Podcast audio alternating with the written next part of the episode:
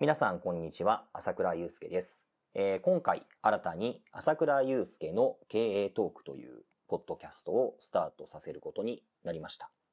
こちらのポッドキャストなんですけれども、ビジネスの現場や、あるいはマネジメント、えーそういった立ち位置で活躍する様々な方からビジネスに関する話題、えー特にですね、経営という点に焦点を当てて、いろんな方からお話を伺っていこう。えーそういったあ趣旨のインタビューシリーズです。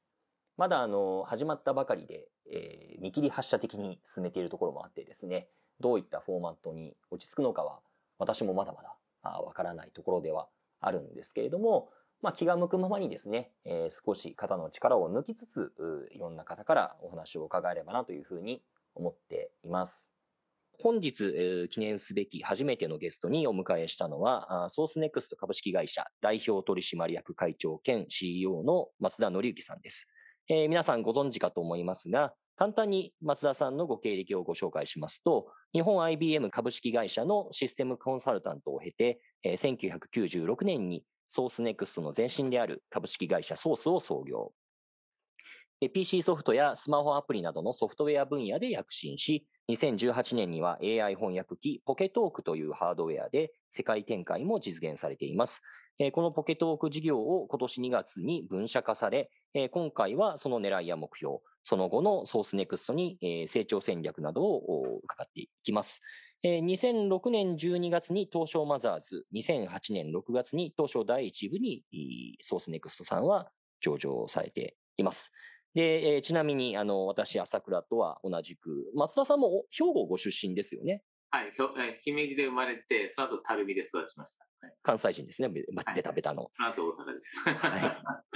い。で、なおかつ今は、あの、新経済連盟の理事も務めていらっしゃいますということで、どうぞよろしくお願いいたしますよろしくお。願いします。あの、いつも、あの、個人でもお付き合いさせていただいているので、こんな感じで改まってお話しするのもなんか変な感じですけれども、楽しみにしていました。はい、ありがとうございます。はい。で、もう早速、あの、本題に入っていきたいというふうに思うんですけれども、やっぱりあの、今、ソースネクストさんに関して、えー、あの、一番興味関心があるところで言うと、ポケトーク。はいこ、ちらが、あー2022年のおー2月ですかね。はいに、えー会社として、えー新規設立された。まあ、要はスピンアウトをされたということですよね。はい、で、なおかつ2月の14日には、まあ、第三者割で、えー外部からのお資金のお提供も受けているという、えーはい。そういう状況だと思うんですけれども、はい。あのー確かにポケトークって今いろんなところで、えー過去2年3年ほど、あの、CM なんかも見ていますし、あの、本当にソースネクストさんの代表的なプロダクトに成長した印象はあるんですけれども、はいなぜこのタイミングでまたその会社を分割してスピンアウトしていくことになったのか、ちょっとこのあたりの背景を教えていただけないでしょうか。そうですね。私、あの、もうシリコンバレーで朝倉さんにお会いしましたけど、はい。2012年に移住して、ちょうど今年で10年目になるんですよね。ああ、そうですか。はい。で、まあ、気がついたら10年経ってたんですけど、ええその、やっぱりこう、シリコンバレーでいろんな会社を見ながら、まあ、どういう会社が伸びて、どういう会社がうまくこ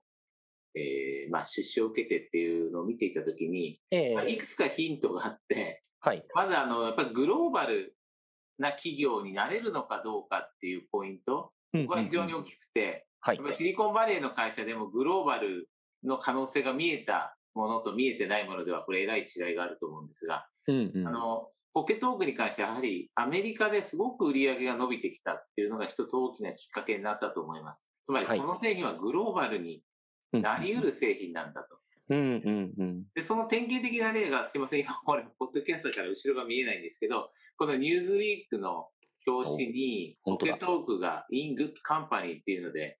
いわゆるファイザーの下にこう、出て、インテルの上、コカ・コーラの横、そしてアップルと、まあ、同じ50社の中に入ったっていう、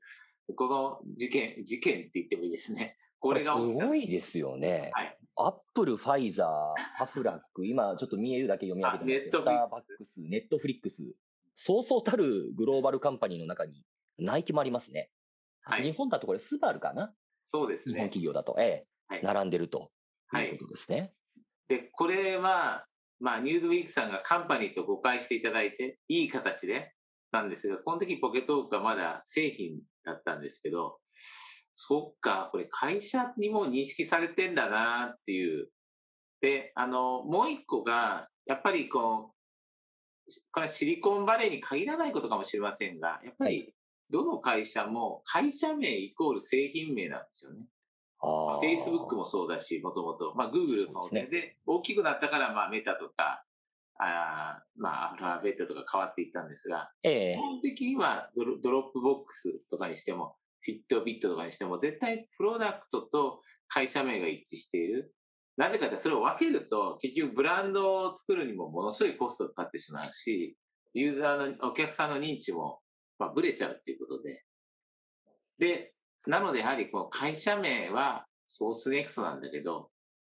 でも製品はポケトークですっていうのって、これ非常に、まあ不利だなっていうのも思ってました。確かに、そうかもしれないですね。はいうんうんで、三つ目が、まあ、とは言っても普通会社、まあ、シリコンまで伸びてる会社、特にもうすごく評価を受けてる会社って、やっぱりリカーリングのレベニューがあるっていうことなんですよね。はい。やっぱりもう売り上げって言わずに ARR って呼ぶのが普通だし、うんうんうんうん。 recurring revenue のものがどうなのかっていう、でそこがちょうどこの今回ポケットオーク字幕っていう製品が、ちょうどこの recurring revenue が、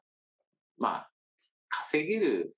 プロダクトができたと。うんうんうんこれが大きな転機になったと思います。だからこれこう喋ると、おはようございます。喋るとこう後ろに出てくるわけですけど、ああ、今そうですね。 Zoom で、あの字幕が出てますね。そうなんです。で、こういった、あの、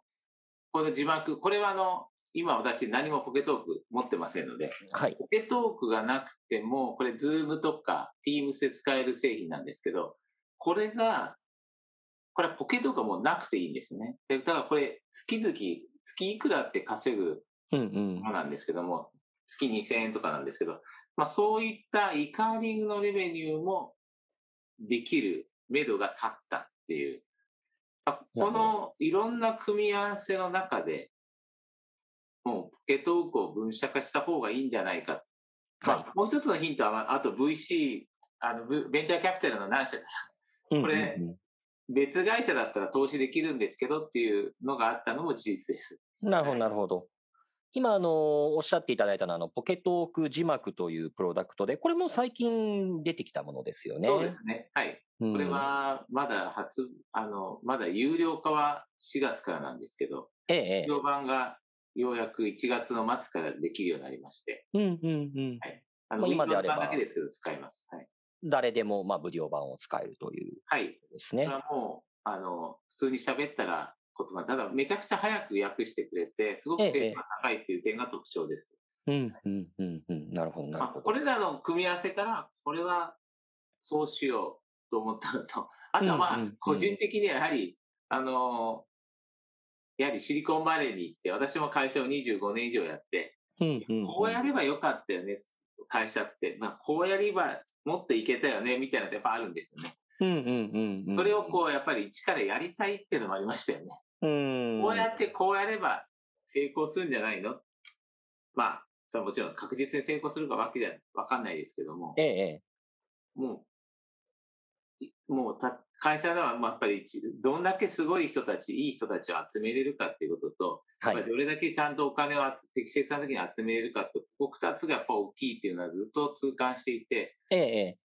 まあ、これ、ポケトークだったらできるんじゃないのと、ブランドもあるうんし。で、大体このスタートアップをもう一回やろうとすると、これ、一番作るのが大変なのが、まず製品で、そうですね。製品ができええるまでにまず時間かかる。でもはい製品ができてもまたそこからブランド作るのに時間かかるってあるんですけど、はいポ。ケトークの場合はラッキーなことに、少なくとも日本ではもう製品、あ製品はまずグローバルに使えるものがあって、ええ、ええか。つ、もうブランドも日本では、まあ、圧倒的シェア95%でやってきたっていうのもあるので、どっちかというと、自虐的にはなりますが、ソースネクストよりもポケトークの方がどっちかって有名になっちゃってるぐらいなんで、うんだから、そういう意味では一番スタートアップに必要な、まあ、2つのコンポーネントがすでにあって、はい。そしてもう売上のトラックレコードもあると。2年前は売上90億超えてましたので、このポケトーク事業だけで。これは結構いいんじゃないかなとうん。いうのもありまました。なるほど、なるほど。はい